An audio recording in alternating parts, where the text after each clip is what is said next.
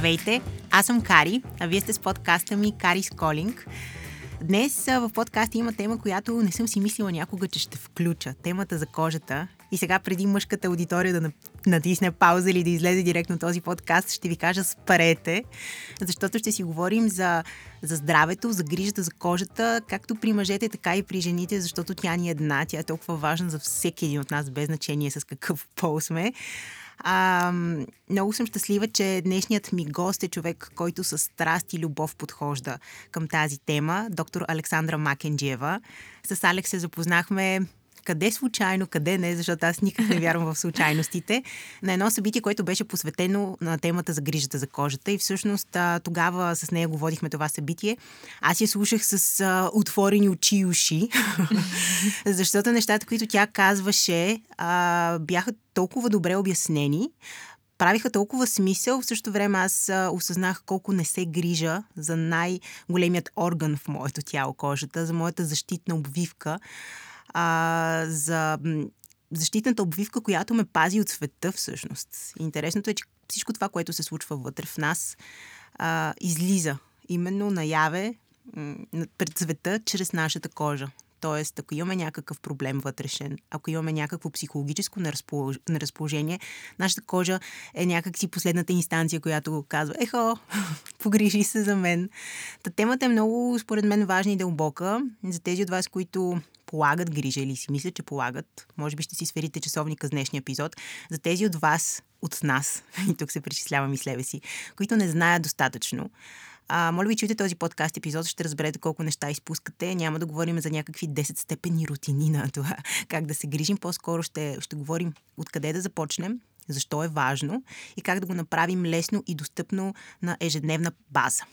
Както казах вече, много съм щастлива, че Александра Макенджиева, която по-нататък в подкаста ще наричам Алекс, е тук срещу мен, усмихвам и се широко и, и казвам здравей. Алекс, благодаря ти. Здравей, Кари. Много ти благодаря за поканата. Знаеш, че това е една малка сбъдната мечта, между другото, да съм гост в подкаст. И много благодаря, че ти ми даде тази възможност. И се радвам да сме полезни за всичките ти слушатели, да можем да им отворим очите за темата за кожата, дори да научат някои неща за себе си, защото когато познаваме кожата, ние може да познаем и здравето си, и да познаем себе си, да, защото да. в този подкаст често засягам теми, които са свързани с менталното и психологическото здраве, а всъщност здравето а, е в, а, в, в, в, на всяко едно ниво. Тоест, а, много обичам да говоря и като спортист, бивш за превенция. Не е нужно да стигаме до неприятни състояния, за да се научим да се грижим. Да. А, често е по-добре да ги предотвратим и това е много възможно. Да. Алекс, ти в твоите социални мрежи, в твоя профил се, се опитваш именно това да правиш. Mm-hmm. По-скоро да образоваш хората на, тема, на темата, свързана с кожата и различните аспекти, защото тя е много широка, широко обхватна тема. И а, преди да се гмурнем надълбоко в нея, искам да те попитам как ти преоткри дерматологията? Защо реши точно това да бъде твоята специалност? Питам те, защото ти си толкова страстна в това, което правиш. Хората сега ще разберат. Но как стана така, че ти избра дерматологията? Всъщност, любовта ми към дерматологията малко по-късно се появи от етапа ми на обучение. Малко предистория, м- винаги съм искала да уча медицина и моята мечта беше всъщност да стана пластичен хирург, още от седми клас. Не естетичен, ами пластичен хирург, подчертавам. и а, хрумна ми идеята, че трябва да уча някъде в чужбина. Отидох в Германия, завърших медицина съответно и се върнах точно по време на COVID в България. Най-неподходящо време, между другото, за да си търсиш работа. Както и да е. Та любовта ми към дерматологията се появи малко по-късно. Аз винаги съм била уничава, винаги съм била светла, като дете съм била дори русичка, а, но никога не съм обръщала чак такова внимание на кожата си. Да, изгаряла съм като малка, нещо, което сега го учитам като грешка. Всеки. Всеки, всеки абсолютно да, абсолютно всеки. А, за щастие не съм ходила на солариум, нали, с това се гордея, но а, любовта ми към дерматологията се появи, може би, четвърта, шеста година от обучението ми. Както знаете, а, ние медиците учим 6 години медицина, обща медицина, т.е. за да станем най-накрая лекари. А, винаги съм обичала да режа. Колкото и странно да звучи, много обичам Точно просто... на място. Точно на място, да. Много... Винаги съм обичала да да правя нещо с ръцете си. Не ми е било достатъчно само да прегледам пациента и след това да напиша една рецепта. Винаги съм искала нещо повече да върша с ръцете си. И смятах а, заради това, че аз ще стана хирург, но много бързо реализирах, че всъщност ако искам аз да имам нормален социален живот, нормално семейство, моите деца да не страдат от липсата ми като лекар вкъщи, а, трябва да си избера нещо по-хуманно, така да го нарека, за за като жена. И а, затова реших, че това ще бъде дерматологията, тъй като аз съм лично засегната, както ти казах, имам твърде много бенки, твърде много лунички и също така може и оперативно да се насочиш в дерматологията, т.е. да устраняваш някакви кожни образования, било то туморни образования или други. Така че според мен точно това е моята специалност. Хем съм лично засегната, хем мога да развивам този талант с ръцете си, да правя нещо с ръцете си. И всъщност, колкото повече се задълбочавах в темата дерматология и темата за здравето на кожата, всъщност разбрах, че наистина това е моят път. Защото за да сме красиви, всъщност не значи само да използваме скъпи кремове, а значи всъщност първо да сме здрави отвътре. Много простичко казано, но всъщност е доста трудно в днешно време, осъзнавайки с какви пациенти имам всеки дневно работа. Масово жените страдат от акне или някакъв вид дерматит, което не само... Това всъщност не им тежи физически. Те нямат болка от това, че имат акне. Те няма, не ги боли това, че леко кожата е сърбяща или по-суха. По-скоро те изпитват емоционална болка от това да се покажат пред света, как изглеждат. И за това смятам, че моята роля е не само да помогна като лекар, ами и като един пътеводител. Да им покажа пътя, да им покажа правилният път и да ги насоча. А от тях зависи всъщност те какво ще предприемат и по какви стъпки ще тръгнат и как могат да вземат здравето в своите ръце. Каза, че, че всъщност здравето на кожата зависи от това да сме здрави отвътре. Да. Най-често идва от там. А, искам да те попитам какво, какви са белезите, които, може би по-често срещаните, защото най-вероятно са много, а, които могат да индикират, че нещо вътре в нас не е, не е окей? Ами, да, да вземем пример това с акнето. Все повече Световната здравна организация говори за това, че всъщност здравето на кожата зависи от здравето на червата ни. Може би някой до сега не е обръщал внимание. Аз това не го знаех. Ами... това ти си тук. да. А, да. Да, всъщност, а, може би повечето зрители знаят или не знаят, в нашите тела има около 2 кг бактерии, най-различни бактерии, вируси, гадинки и други чудати същества, които всъщност са, те живеят в синхрон или в една хармония. И когато а, ние сме болни, да речем, пада имунитета ни или трябва да приемаме поради една или друга причина някакви лекарства, се стига до дисбаланс на тези бактерии. И така да наречените лоши, нали, в кавички бактерии, започват а, да се развиват повече, взимат превес над останалите и правят някакви пакости. Тоест могат да, да се стигне до там, че в последствие да страдаме ние от някакви черевни заболявания или дори кожни заболявания – сега няма да слагам някакви диагнози, за да може и слушателите да не си поставят някаква диагноза в момента, слушайки този подкаст, тъй като е много обширно и много специфична тази диагностиката. А, да, здравето на червата всъщност е равно на здравето на нашето тяло като цяло и здравето на нашата кожа. Също така много професори в моят университет а, са наричали червата ни или стомаха ни, като, или като цяло коремчето ни, нашият втори мозък. Има проучвания и документални филми, които съм чела за това, че всъщност до голяма степен червата определят, не червата, ами като цяло бактериите или нашият микробиом, сега да вкараме тази, този термин. Микробиома всъщност определя нашето настроение, какво искаме да хафваме, а, нашето поведение дори спрямо останалите. Да, звучи много странно. И сега тук ще вметна едно наистина много интересно проучване, което се правеше в моят университет в Магдебург, в гастроентерологията. Пациенти с хронично заболяване на червата бяха положени на терапия с трансплантация на здрави фекали от здрави организми, т.е. от други здрави хора. Тоест. Да, разбраме. Тоест, ако ти си болен, съответно с някакво чревно заболяване, например улцерозен колит, получаваш т.е. на теб ти се трансплантира здрава, здрави фекали от друг здрав организъм. Така. И се установява всъщност, че а, симптомите при тези пациенти с а, хроничният улцерозен колит всъщност намаляват и те придобиват обаче други качества. Те започват да харесват друга храна, започват да се държат по друг начин. Да, звучи много... Ли? Да, да. Но да, всъщност сюрреалистично такова... малко. Да. Хората си мислят, че такива неща се случват, когато ти сменят сърцето или нещо в мозъка ти бърката. Всъщност, какво може да, да предизвика нещо такова? Добре, Алекса, тогава психосоматиката. Можем ли да говорим за психосоматиката и кожни заболявания? Има ли общо? Да, определено. Това ми е една от най-любимите теми в дерматологията.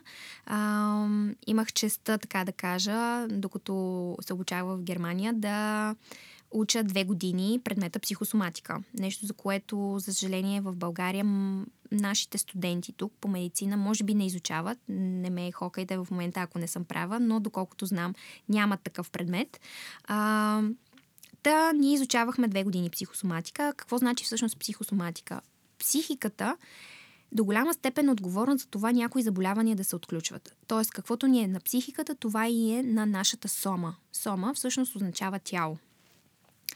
А, та много психо, м- психосоматични заболявания са свързани или се показват, т.е. чрез нашата кожа.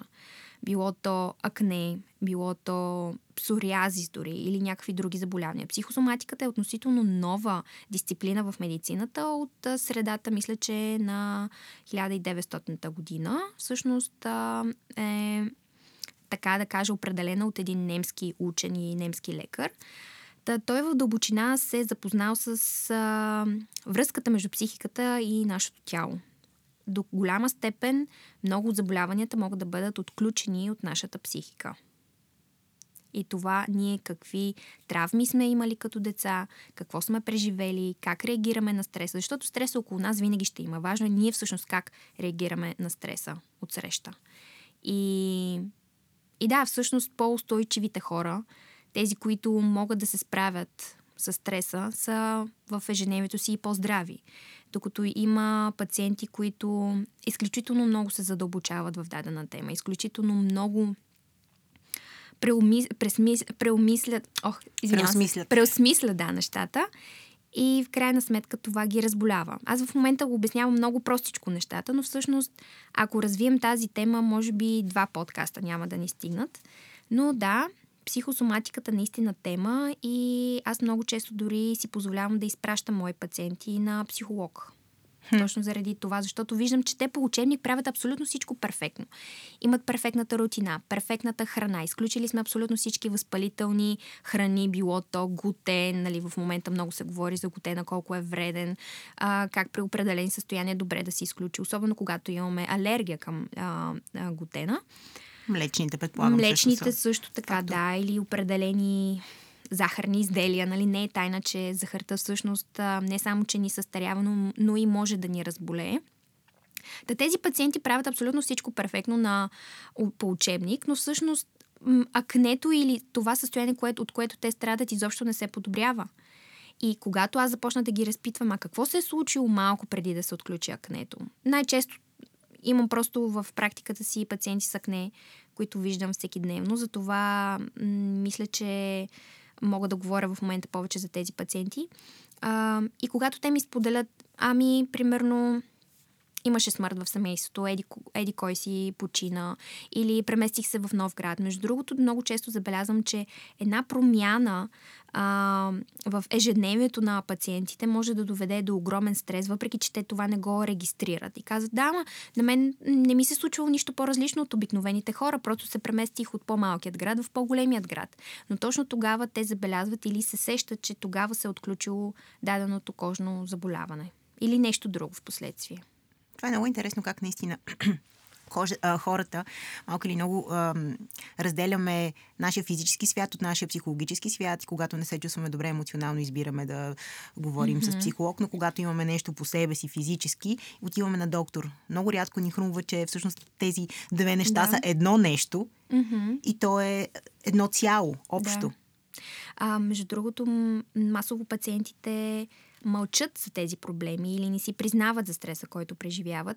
И аз им казвам винаги, когато те заболи зъб, отиваш на зъболекар. А когато те заболи душата, си траеш. Не отиваш никъде, не разказваш на никого, защото това е, това е срамно.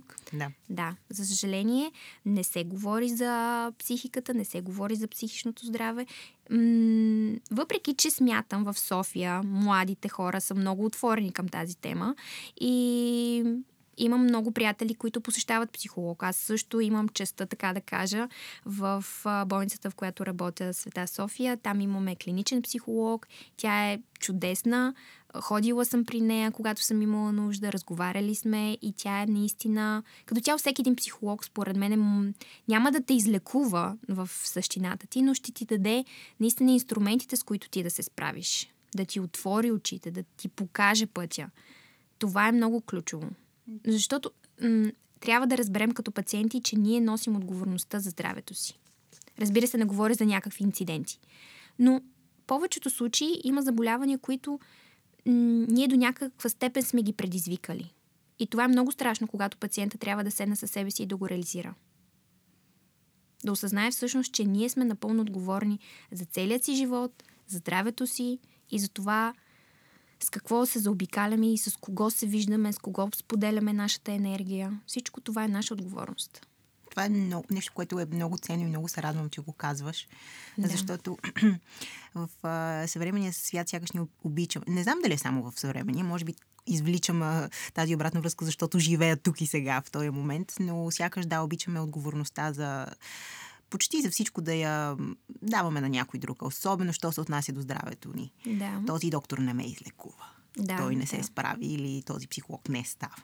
Абсолютно. Но в същото време до голяма, до голяма степен всичките тези неща изискват и много самостоятелна работа. Както се казва, mm-hmm. извън класни занимания, за да стигнеш до някъде. Днес теб ще си говорим за грижата за кожата, както казахме, да, темата за кожата е толкова широко понятие ме сега ми се, направо ми се прииска да, да те букна за още един епизод, да си говорим за психосоматика, защото тези неща, които казваш, са супер интересни. Но вече сме казали и сме го нарочили този епизод. Грижа, Да. грижа.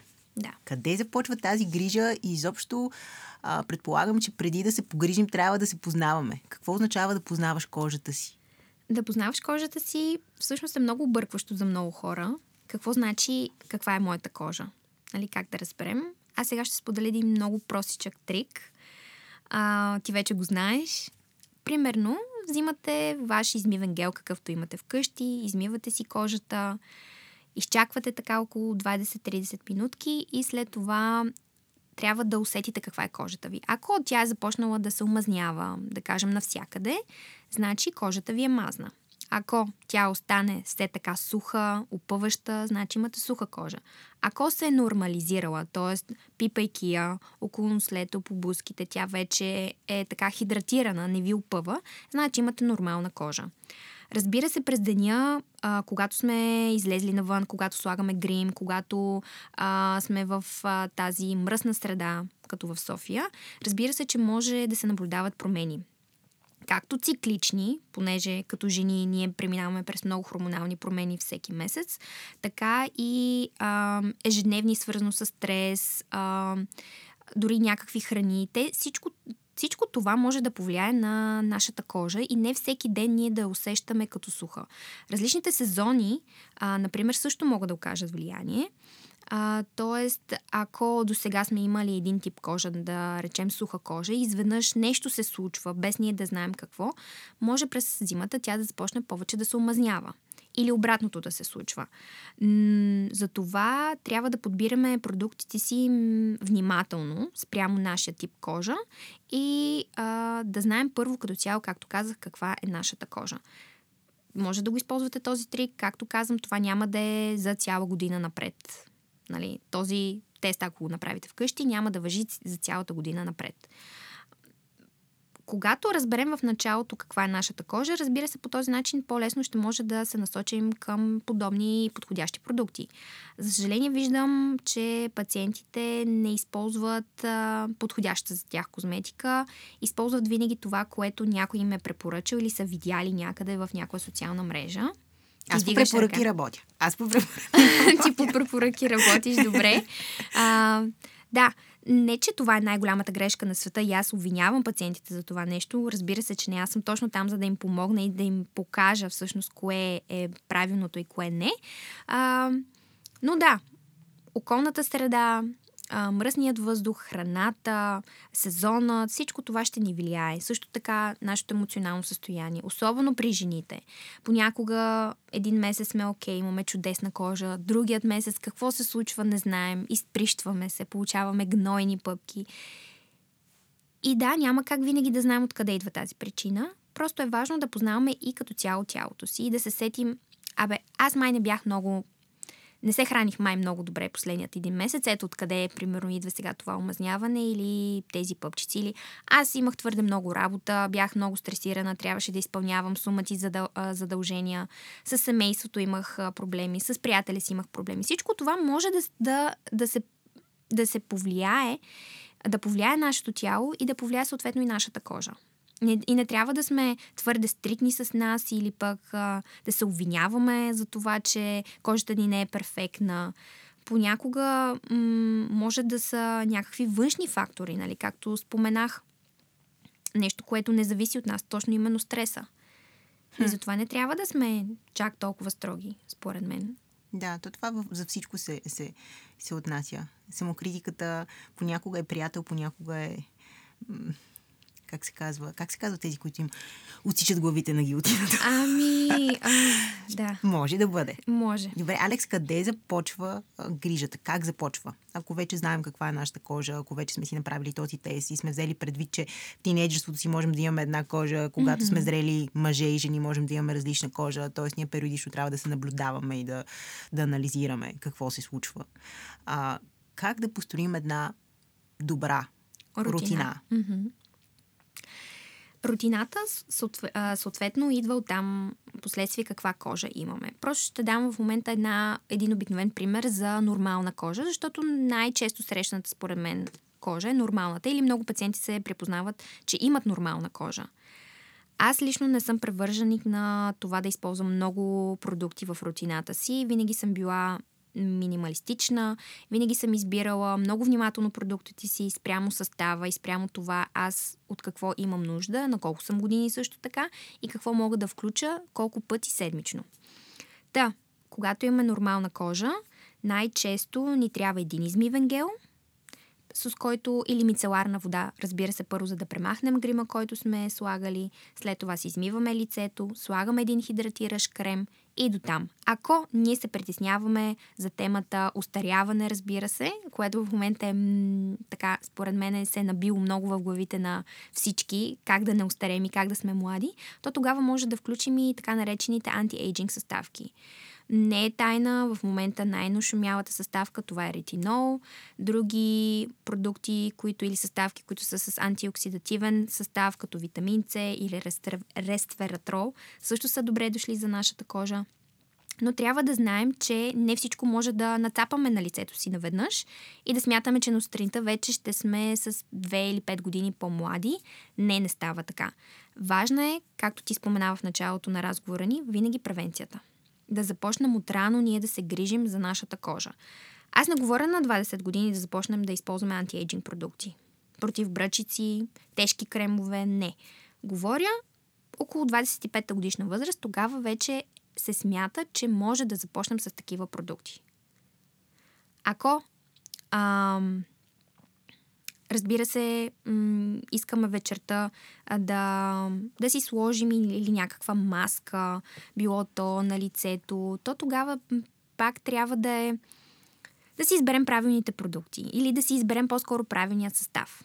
А, аз лично не вярвам в а, това, както казах, нали, че много продукти правят по-добър ефект. Според мен е винаги по-малкото значило повече. Също така, а, наскоро гледах а, един, едно видео в, което, в социалните мрежи, в което Салма Хаяк отговаря на въпроси от... А, не знам кой е задавал някакви въпроси. Та жената не я питат а, как изглежда Салма Хаяк толкова млада на 50 години. И тя казва, че всъщност нещо, което аз следствие ще потвърдя, нейната баба й е казвала, че сутрин не трябва да си мие лицето. Сега всички ще кажат, как така? Няма да си измия лицето, аз сутринта, ми тази мас, която имам по лицето, нали абсурд? Та, нека да ви кажа защо наистина тя е права и баба й е била права. Всъщност, докато спим, нашата кожа върши много голяма работа. Не само кожата ни, но като цяло цялото ни тяло. През вечерта, докато ние спим, се задействат сумати функции, а, също така и процеси в нашето тяло, които да регенерират тялото ни, да регенерират кожата, да премахнат свободните радикали, които са попаднали през деня върху кожата ни. И кожата съответно произвежда един защитен филм на повърхността. Това мазничкото? Това е мазничко. защитен филм. Да, е защитен филм. И този защитен филм съответно ни трябва за през деня, за да може да не попада твърде много вредители върху нея. Тоест, тялото е много умно и си знае много добре работата. Само, че ние сутринта си мислим, че тази мъзнина, която имаме, или, или олио, както се изразяват някои пациенти, трябва да бъде премахнато с двойно почистване. Един друг тренд, тренд, за който не знам дори откъде тръгна, но аз също не съм много фен, а, тъй като не всичко, което е модерно, е подходящо за всеки. Нали, това не е мода, това не са дрехи. Дори дрехите не отиват а, на всеки, т.е. за всеки си има определен тип дрехи. Така и по същия начин с тези трендове в социалните мрежи. Моля ви, не се хвърляйте с, а, слеп, с слепота, с слепи очи в а, разни такива съвети, трендове. Първо, трябва да имаме съвсем малко познание всъщност какво, какво прави кожата и като цяло тя как се защитава може би е добре да кажем, че кожата не само изпълнява защитна функция, т.е. да ни пази от околната среда, ами тя изпълнява и имунна функция. Тоест, в кожата ни има циркулиращи имунни клетки, които ни пазят от вредители, от патогени. А, така наречените меланоцити, които ни пазят от ултравиолетовите лъчи, те също се намират там. И не може да си представите те всъщност ежедневно каква работа, колко много работа се случва в нашето тяло, за да ни предпазва и ние да сме тук в момента. Разбира се, че ще се разболяваме, разбира се, че една настинка няма да ни убие, но просто процеса, през който преминава едно тяло, за да сме здрави, за да преминем през тази болест, е огромен. И в кожата се случват не по-малко тежки и сложни процеси. А, друг, а, друга функция на кожата е това, че тя изразява емоции. Може би не са се замислили хората, но ние чрез кожата обменяме а, любовта си. Нали, много е приятно, когато докоснеш кожата на любимия човек. Изчервяваш се, когато го видиш. Веднага се появяват тези емоции върху кожата. Също така, четох едни проучвания, в които се споменава за това, че когато двама души живеят дълго време заедно и търкайки си кожите, т.е. допират на кожите, обменя различни микроорганизми. И и да, в крайна сметка, хората, които живеят дълго време заедно, всъщност се оказва, че имат почти еднакъв микробиом върху кожата. Което е много интересно, нали? Как ние всъщност ставаме... Другия човек. Другия човек, да, да, да. Разменяме си по-малко. Алекс, това е много интересно, което каза. Аз ще започна от Салма Хайек и това не е да. измиване на кожата. Mm-hmm. А, ти каза, че това не е грешно, т.е. дори е напълно окей okay да се случва, mm-hmm. но означава ли това, че че можем да станем. Разбира се, може да си измием очите, предполагам. Да, да, да, да. И просто да оставим кожата си точно такава. Mm-hmm. И да нанасим отгоре грим или, или по-скоро да не нанасяме както се чувстваме или там каквото, каквито сме. Нали, да. знаем, както казахме, говориме и за мъже. Той, тоест, абсолютно е окей okay така да си движим. Просто да си наплискаме лицето с вода или е леко да го... Да, достатъчно е не, не и да търкаме, не и да използваме отново измивни гелове. Разбира се, че може пак това правило да, е, да, да, да не въжи за всички пациенти, а, но най-често, нали, масово все пак хората нямат някакви сериозни кожни проблеми и могат да си позволят сутринта просто да си измият лицето с сладка вода, т.е. да се наплискат с сладка вода и леко да попият с кърпа. Нищо повече. Не се изисква търкане пръскане, скрабове върху кожата на лицето. Такива неща не.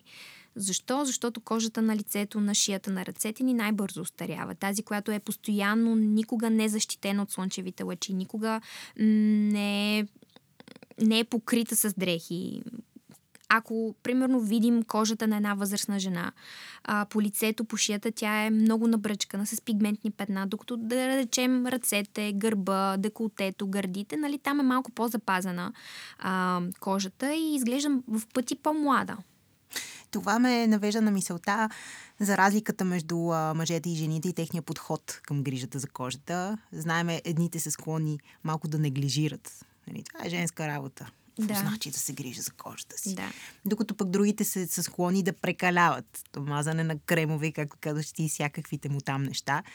А, но това, което ти каза преди малко, означава, че везните повече клонят към тези неглижиращите. Предполагам, че правилната или перфектната, тук слагам в кавички, ако съществува такава рутина, е а, не, нещо по средата между рутината, която мъжете, mm-hmm. някои мъже да. и някои жени всъщност правят. Нали? Да. Да, така е. Сега някой тук предполагам ще каже, да, нали, защото нашите баби и дядовци са се мазали от сутрин до вечер с хидратиращи кремове. Ами не, не са го правили, но те не са живели в тези времена, в които сме ние. А, не може да сравняваме генерациите преди 50, 60 или повече години с днешно време. В момента живеем в различни а, условия. В момента живеем в много по-различна среда като цяло. Затова а, моят апел е към днешното поколение. Не гонете, а, не гонете това да сте млади или кожата ви да е млада, а гонете целта да сте здрави.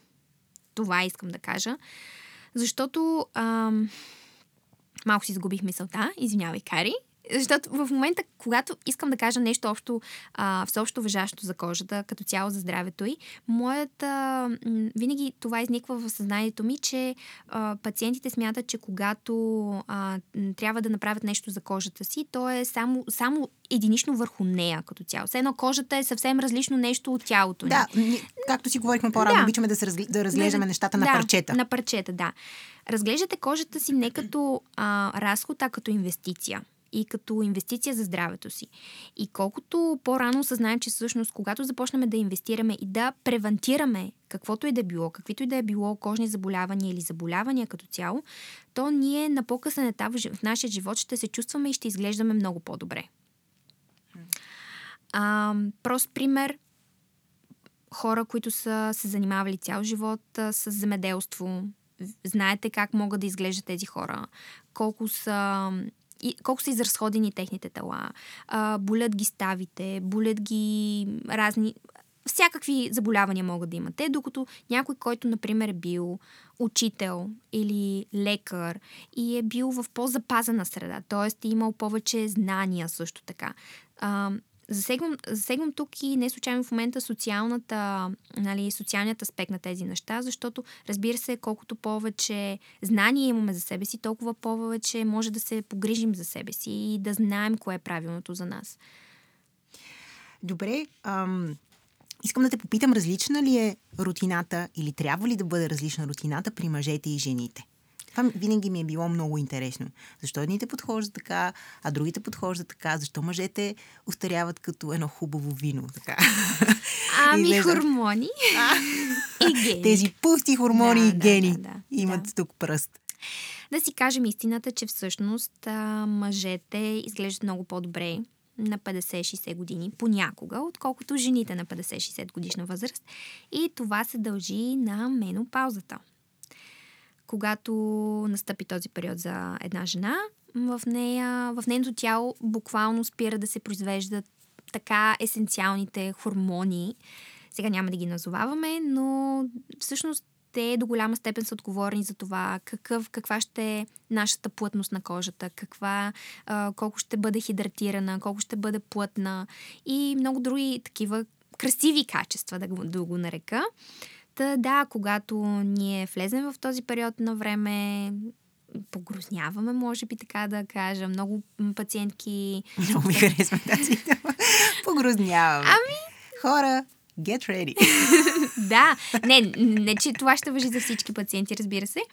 Между другото, виждаш ли, че как наричам абсолютно всеки извън в момента пациент, пациент, пациент. Абсолютно, това е ти си доктор, доктор, професионално доктор. изкривяване, да. Та, Мъжете просто няма, нямат такива проблеми. Те не се сблъскват с проблеми цикъл, с проблеми спиране на овулация, с процес спиране на, да, на менструация и всичко. При, тех, при тях няма подобни проблеми. Съответно, те си красивеят, тренират си, имат си хубава кожа. Ам, отделно може също така да засегнем, че гените също играят огромна, огромна роля. А, примерно в едно семейство, ако вземем извадка и видим а, едната страна, от страната от майката, т.е. семейството на майката и после семейството на бащата, виждаме съвсем различни генерации, които същевременно а, са удържали по един или по друг начин на процесите на старенето. Едните могат да, изле, да изглеждат много по-младолики, другите да изглеждат много по-изразходвани, така да, изразходени, mm-hmm. а, да го нарека. А, затова, а, според мен, около 70% и в устаряването играят а, гените голяма роля. След това идва нашата грижа, какво сме правили през целия си живот, как сме се грижили за себе си, спортуваме ли, как се храним, а, каква ни е била околната среда, къде сме расли, какво сме работили. Всичко това е допълнително. Но, да сме си честни, гена е много, много важен. Хм. Тоест, можем да се борим до едно време. Ами... Шегувам се, но в крайна сметка не, Да. ние можем да правим това, което зависи от нас, но може би тук трябва да, това трябва да обица за това, че не трябва да се сравняваме и да приемем, че ние Абсолютно. сме едни, Да. а, както и нашите родители, нашия ген, както казваш, другият човек може просто да има различни, а, да има различни гени. И тук сега ще кажа нещо, което не искам да прозвучи расистки, но цветнокожите хора, сякаш а, на тях много не им личи и възрастта. Аз исках това да го кажа, да. И ако ми позволи, сега ще кажа um, Black don't crack. Всъщност. Да, това ми харесва, наистина, казано наистина тук. е така, да, да, да. Ам, Всъщност, бялата раса е най-пряко засегната от а, остаряването. Наистина при, при тях най-видимо се виждат първите следи на остаряване. Особено сухата кожа. Сух и бял човек. Той просто е загубил битката. Добре, Алекс, като си говорим за грижа, аз искам тук да влезем в някакви детайли, за да чисто Мгм. практически. да. А, що се отнася до една добре построена рутина, която, както казахме, въжи еднакво добре и за мъжете, и за жените, въпреки че казахме, че ам, при мъжете, мъж, мъжете са до голяма степен облагодетелствани в това отношение и те могат да полагат минимални грижи, за да Мгм. изглеждат наистина добре. Тоест, трябва ли те да използват измивни гелове, кремове или серуми, които започват да се нанасят с антиейджинг съставки след 25-та година? Разбира се, че може да. Тоест всичко да. това, което казахме, въжи с, с същата И за мъжете. и за тях. Да, да. Това е много интересно. И другото, ако сме от този Салма Хайек клуб Мгм. и решим, че ще пробваме да оставиме лицето си такова, каквото е с този защитен слой, която самата кожа а, създава всяка нощ, то означава ли това, че все пак вечерната ни рутина трябва да по някакъв начин да бъде по-стриктна и прецизна? Според мен и сутрешната и и вечерната рутина трябва да са си стрикни и да не пропускаме, да кажем, някоя важна стъпка. Извинявай, че те прекъсвам тогава, ако искаме просто да си оставим кожата така, каза ти, може, че... може, няма. Су... За сутринта ли говориш? Да, да. т.е. сутринта може, ако изберем този подход, Да. да, използваме само водата и да бъдем напълно естествени, да оставим на тялото и то да си прави нещата. И това работи за нас, както казахме, това може да не работи за нас. Мгм. Тоест проба грешка. И все пак, да, искам да се фокусирам сега върху вечерната рутина. Това не означава, че ще си лягаме с грим и кожата ни на сутринта ще е махнала. не, не, това, това няма как да стане. Нали? Да. Тоест, вечерта, разбира се, според мен една от най-важните стъпки е това да почистим добре кожата. Особено ако се намираме в такава среда, в която в момента ние с тебе двете се намираме. Голям град, прекомерно замърсяване на въздуха, а, грим, ако използвам също така грим по един или по друг повод и също така неподходяща храна.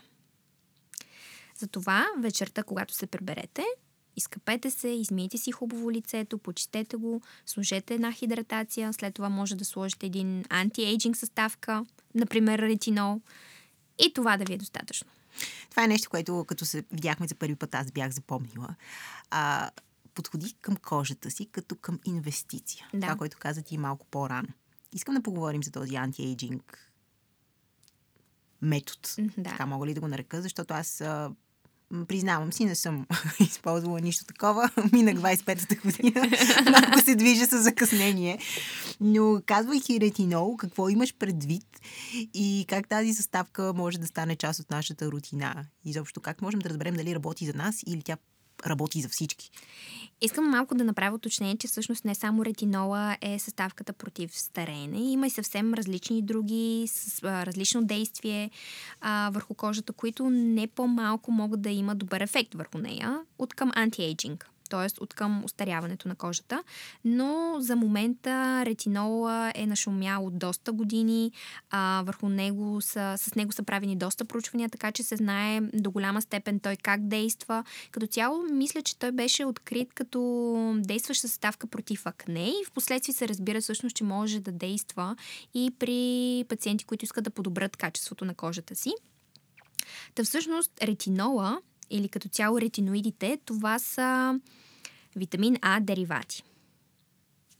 Това може би звучи малко химически. Това но всъщност... нищо не ми го. Ами, добре, това са вид витамин А продукти или извадки от витамин А. Ам, Та има различни ретиноиди, т.е. има различни а, стълбички, по които ние може да си скачваме като сила на съставките. Например, започваме с ретинол, после ретинал, ретинил, ретинал, алдехид и така нататък, нали? докато се стигне примерно до третиноин. А, та, Последно, преди около 2-3 седмици, бях на конгрес, в а, който присъствах на една много интересна, между другото, лекция – а, бяха направили проучвания за сравнение всъщност между различните а, сили, така да го нарека, или степени на ретиноидите и техният ефект. Всъщност се оказва, че не по-силната съставка ще ни даде по-добър резултат, а всъщност колко продължително ние ще използваме тази съставка. Тоест, ако ние решим, че ще започнем с ретинола, който е нали, най-леката в кавички като действие съставка, ние може да си останем с него, без да искаме да се качваме нагоре по стълбичката. Да стигаме до третиноил. Да, да, да, така примерно, да. да. А, не е нужно това нещо. Може да си останем с ретинола, може да сменим, разбира се, концентрацията му, т.е. да се качим на по-висок процент, но не е задължително да стигаме до последната стълбичка. А, Същото нещо е и с другите съставки, които така наречените антиоксиданти. Знае се, че в нашето тяло, върху нашата кожа, а, през деня събираме ние много свободни радикали и е добре така да ги уловим през вечерта. Не, че тялото ни или кожата ни не може да се справи, но има допълнителни съставки, например като витамин С, както вече споменах, или рестфератрол, които действат много благоприятно и действат подмладяващо на кожата, изсветляващо дори така. Между другото, ресвератрол се намира в малки концентрации в виното. А... Пийте, мъже и жени. Пийте, но... За здрава всъщност, кожа. Да, да, но всъщност а, а, много е малка концентрацията в, а, нали, в виното, за да стигнем ние до тези полезни... За това трябва големи. За това големи количества. Не, сега ще ме набедат, че давам лоши съвети. А, но да, ресвератрола се намира в виното и за него се знае. В момента се м- доста така масово се произвеждат подобни кремове, серуми, също така.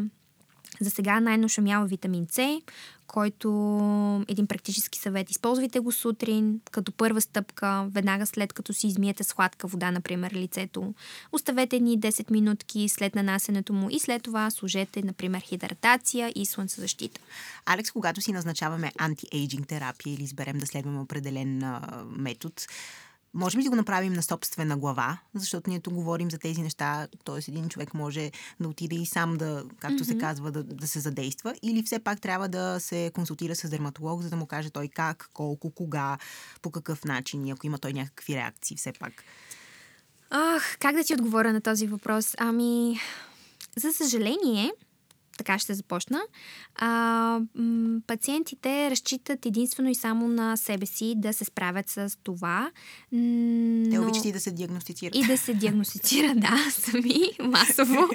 Или просто да пишат в някакви групи. И беге там... мама.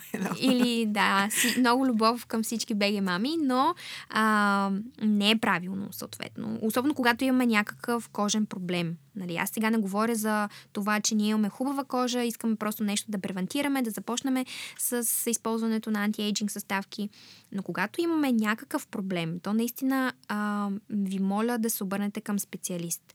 А, Получавал съм коментари от сорта на а, да, искате вие просто да вземете парите, не помагате на хората. Съжалявам наистина за тези пациенти, че са попадали на такива лекари, защото а, според мен никой лекар не става лекар с целта просто да преглежда, нали, без да помага на хората. Винаги в нас е желанието да помагаме на отсрещния и а, да, когато имате вие проблем, просто отидете, първо консултирайте се. Ако не ви допада подхода на даден лекар, има други, съвсем други възможности. А, и да, ако искаме просто да си закупим някакви продукти, едни бързи така проучвания сами да си направим в интернет. Какво е в момента, така да кажа, а, нали, подходящо. Нали, според мен абсолютно всеки знае в днешно време от младите жени между 20-35 годишна възраст, всъщност какво могат да използват и какво, кога не, как да ги комбинират. Разбира се, има си няколко така особености, например, че киселините с ретинола не, не може да се комбинира. Сега, може би ти ще му питаш какви са пък тези киселини. Има и киселини, които може да използваме за нашата кожа с цел ексфолиране. Както, например, си правиме скраб и по тялото, нали, искаме да махнем този повърхностен слой от мъртви клетки, за кожата ни да диша. Така може да си направим и такъв скраб в кавички а, върху лицето с киселини. Тях препоръчвам пациентите да използват с нормална кожа. Тези, които имат нормална кожа веднъж седмично. А, тези, които, например, имат акнична кожа или по-мазна кожа, могат да използват дори два пъти седмично. Но никога не комбинирайте тази активна съставка с друга активна съставка, например като ретинола. Тоест във вечерта, когато използваме киселини, използваме само киселини, например и хидратация. Но когато използваме ретинол, използваме само ретинол и хидратация. Аз искам една тема тук да отворя. Темата да. за ботокса. Защото тя ми е много интересна Добре. и с много малко, защото да. имаме имаме определено време mm-hmm. тук леко ни скръсват с зъби. Да. А, но тъй като имаме една приятелка, която е много а, зарибена по темата грижа да. за кожата. Тя е много сладка и тя ми каза, Карче, трябва да започнем с ботокса в аванс. трябва да действаме, действаме, действаме. И аз съм като, така ли се случва? Започва ли се с ботокса в аванс? Може да се започне, да. Може. А, виж сега, нищо според мен няма думичката трябва. Не трябва нищо, ако ние не искаме и ако не е за нас в, на дневен ред. Ако ти си, примерно, тази пациентка, нали, ако ти си твоята приятелка, която иска да изглежда на 40 на 50 години хубава, без статични бръчици, т.е. такива, които не се виждат когато си в спокойно положение, тогава може да се започне с ботокс. Ето казвам, може да се започне, не казвам, трябва да се започне. А, трябва да сме много внимателни относно тази тема, тъй като има също така и контраиндикации за поставянето на ботокс. Много пациенти това не го знаят, но като цяло бременност, кърмене, автоимуни заболявания, всичко това е една контраиндикация. А, Тоест да, не може да бъде слаган. Не може, не може, да. Разбира се, че има пациенти, които са с автоимунни заболявания, които не са активни, т.е. в момента са в спокойно положение, т.е. не е активно заболяването, които въпреки това си слагат ботокс. И те, разбира се, трябва да се подпишат изрично за това, че са уведомени за поставянето на ботокс, че знаят страничните ефекти и че това може да стигне до, до отключване, така да го кажа. А, сега, може би, тук други лекари ще ми се ядоса, че го казвам това, но ние сме лекари преди всичко и трябва да информираме много добре пациентите си. А, така, друго, което трябва да се знае за ботокса, че той не се използва само при лечението, така да го нарека, в дерматологията при бръчици. Може да се използва и така и в други дисциплини на медицината, билото урология, очни болести, неврология също така. Няма да влизам в подробности, но ботокс е отдавна известен на медицината. А, той всъщност е, е открит много от отдавна. Една бактерия произвежда този токсин. Клостридиум се казва бактерията. А, и, и да, трябва наистина ако желаем да си поставим нали, първата инжекция, така да го нарека, или ако желаем да започнем с тези процедури, трябва да знаем всъщност кой го прави, къде го правим, а, дали е добре обучено лицето, колко опит също така има. Много пациентки идват а, в... А, а, с молбата нали, да не изглеждат твърде много изкуствени. Това няма как да се случи. Нали? Не си представяте, че като си сложите ботокс и лицата ви ще бъдат опънати и няма да може нищо да движите. Напротив, изглежда много естествено, между другото. А повечето хора, които виждаме в интернет, които са супер опънати и смятаме, че те имат ботокс, всъщност те имат и други процедури или най-малкото някакви пластични операции. И са доста опънати.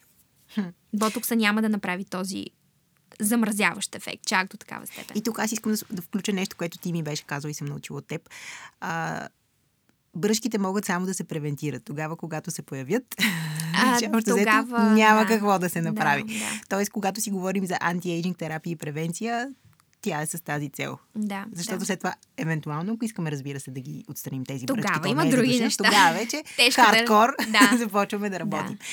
А, Алекс, все пак имаме кожа навсякъде другаде. Мгм. Тази кожата на лицето и тази тема е безкрайно експлуатирана и защото а, индустрията се крепи козметичната малко или много на нея, свързана е с, нашата, с нашето его, с нашата суета, това, което показваме. Но това, което става скрито под дрехите ни, това, което всъщност а, е, може би, останалите 90% от нашето тяло Да. е кожата по тялото ни. Да. Там грижата каква е, изобщо По-простичка е. по-простичка. Слава Богу, защото това са много сантиметри кожа. Това са, да, това са между другото около, не знам колко килограма, но всъщност, нали, след като нашата кожата е най-големият орган в нашето тяло, може да си представите колко квадратни Сантиметра сантиметра е горе-долу, да. Разбира се, че това варира от човек до човек, но а, по-простичка е грижата. Какво ви съветвам? Веднъж седмично да ексфолирате кожата си, било то с а, тези ръкавиците, примерно с... Сещаш ли се Да. за тези ръкавици, които може да потъркаме малко кожата си, след като ние вече сме я накиснали в поддуша?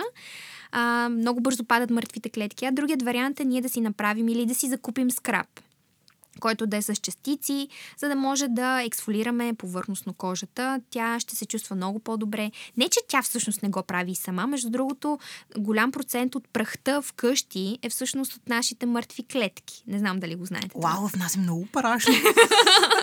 Толкова ли мъртви клетки не са Ами да, и във възглавницата всичко това влиза, в а, нашите матраци, между другото също така. Има голяма степен наши мъртви клетки. Между другото, това, което виждаме по повърхността на кожата ни, това вече е мъртва клетка, т.е. не е функционираща, тя няма ядро. Леле, колко смърти има по нас. Това е нашата защитна функция. Това е нашата защитна функция. Значи, значи един път седмично нужно е да ексфолираме нещо, което аз не правя, признавам си, но сега започвам да правя. И предполагам хидратацията също си хидратацията, въжи да, тук с да. пълна сила. Алекс, има ли продукти, които а, забравяме да използваме, пък те са важни? Що се отнася до грижа за кожата, нещо, което не сме казали. Ам, слънцезащита.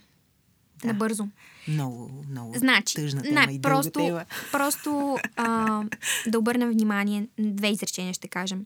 Лятото, когато отивате на море, просто не изгаряйте. Това е най-важното нещо.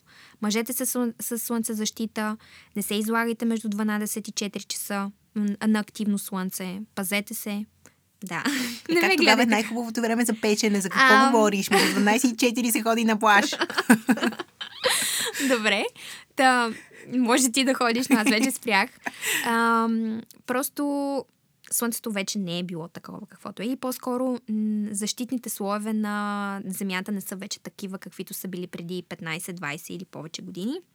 Много по-лесно изгаряме дори, ако си забелязала, а, много хора казват, ама аз се пазех, аз не съм се показвала, почти пък изгорях, примерно на потник, страшно много и се обелих. Това не трябва да се случва, защото кожата помни. И едно единствено изгаряне може в пъти да увеличи шанса за развитие на рак на кожата. Едно единствено изгаряне. Ужас. Аз не казвам, че всеки, който е изгорял, нали, ще развие в даден момент рак на кожата.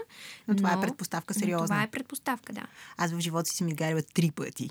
Но аз съм от хората, които са е, другите хора, които не са, ама аз се грижа защо изгарям, аз като хората, аз не се грижа тотално, ама аз не трябва да изгарям защо изгарям. Да. И това е нещо, което и на теб ти разказах и на зрителите на това събитие, на което се запознахме, че когато бях в Survivor, бях супер скептичен за, към това да се мажа всеки ден, защото те ни казваха между другото. Да. Мъжете се, тук е много горещо, слънцето е различно, а, много е влажно. И аз бях като, «Ма, аз имам толкова меланин, който ще ме защити от до, докато карчето говорите? не изгоря като куче и Да. цялата кожа на гърба ми буквално падаше и беше изключително болезнено и неприятно. И тогава започнах да се мажа, нали, не питай Да. старил, питай патил. Но ам, важна ли е тази слънцезащита и през зимните месеци? Нещо, което също доста хора, според мен, изпускат. Доста хора. Нас, аз. Пак няма да кажа трябва, т.е. ако ние се притесняваме за това да останем здрави, млади, хубави... Е, на значи трябва. Значи трябва да използваме и през зимата слънцезащита, да. Защото синята светлина, това дори в момента, че се намираме в тази тъмна стая... А, Ние не сме в тъмна стая. не, не, просто няма пряка слънчева Няма. светлина. Има едно Но- прозорче там тясно. Да. там само.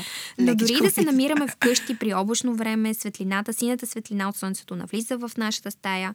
Ние сме в постоянен контакт с телевизори, телефони, компютри. Тази Това си... има ли общо с... Да. Да. О, вау! Да. В Смисъл, екраните, Екраните също могат да състарят кожата ти.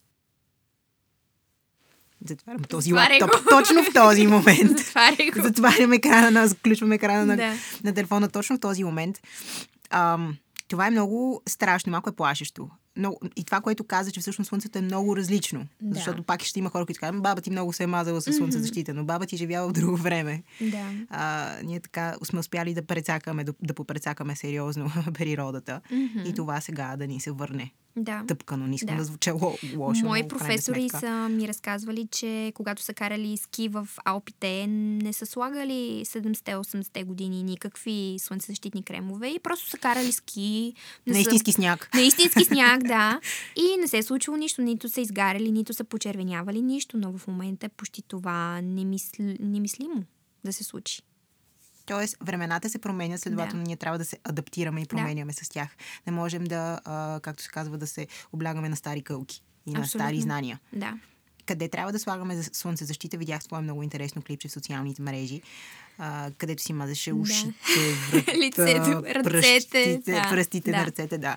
Да, ами, ако целта ни е съответно да станем, както казах, млади, красиви, без бръчици, слагайте освен на лицето, на врата, на ушите, а, на деколтето също така, ако то е на показ, и на ръцете.